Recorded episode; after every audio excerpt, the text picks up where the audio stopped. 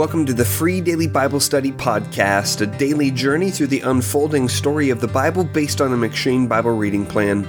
My name is Jacob Gerber, and today's meditation for October ninth comes from First Kings twelve.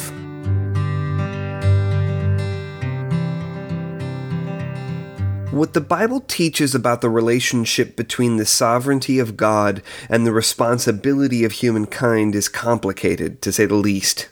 On the one hand, we know that God never tempts anyone to sin, nor is he the author of sin, as we read in James one, verse thirteen. But on the other hand, we also know he sovereignly and providentially reigns over all things in this world. See Romans eleven, thirty-six, which includes the sin in this world. Where then does the one end and the other begin? The story in First Kings twelve helps us nuance our understanding of the relationship between human and divine action in this world. First, Yahweh reminds us in First Kings twelve that he often works through ordinary means.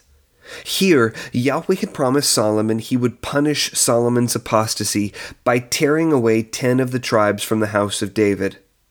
The fulfillment of this promise comes, though, not because Yahweh sends some thunderbolt falling from the sky, but because of a fairly straightforward but serious political mistake on the part of Rehoboam, who refuses to lower the people's taxes. Still, Yahweh insists that this thing is from me in First Kings twelve, verse twenty-four. In other words, we cannot always identify acts of God on the basis of whether or not extraordinary signs and wonders are involved. Rather, God often works precisely through everyday mundane details to fulfill his word. Second, we see in First Kings twelve a vivid illustration of the fact that God sometimes uses wicked people to accomplish his purposes. In the case of Jeroboam, Yahweh had clearly stated that Jeroboam would accomplish his will by judging the house of David for Solomon's sin. Yet, once Solomon becomes king over the ten tribes of Israel, he immediately repeats the sin the Israelites had committed at the foot of Mount Sinai.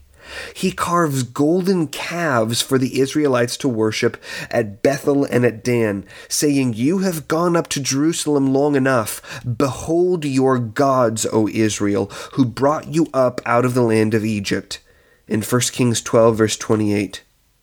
So, we may say truthfully that Jeroboam is Yahweh's servant on one level, but on another level, Jeroboam is nothing like David, a man after Yahweh's own heart. To bring these two principles together, consider the cross of Jesus. There, we see Jesus caught up in typical political power struggles, and furthermore, we see him crucified at the hands of lawless men. But we are told that all of this happened according to the definite plan and foreknowledge of God in Acts two, verse twenty-three, and that his death took place for the forgiveness of sins of all who look to him in faith. We get no better picture of the way God works than at the cross, where God worked through great evil to bring about the salvation of the world. Thanks for listening to the Free Daily Bible Study podcast. You can get more free Bible study resources by liking Free Daily Bible Study on Facebook at w w w dot facebook dot com slash Free Daily Bible Study.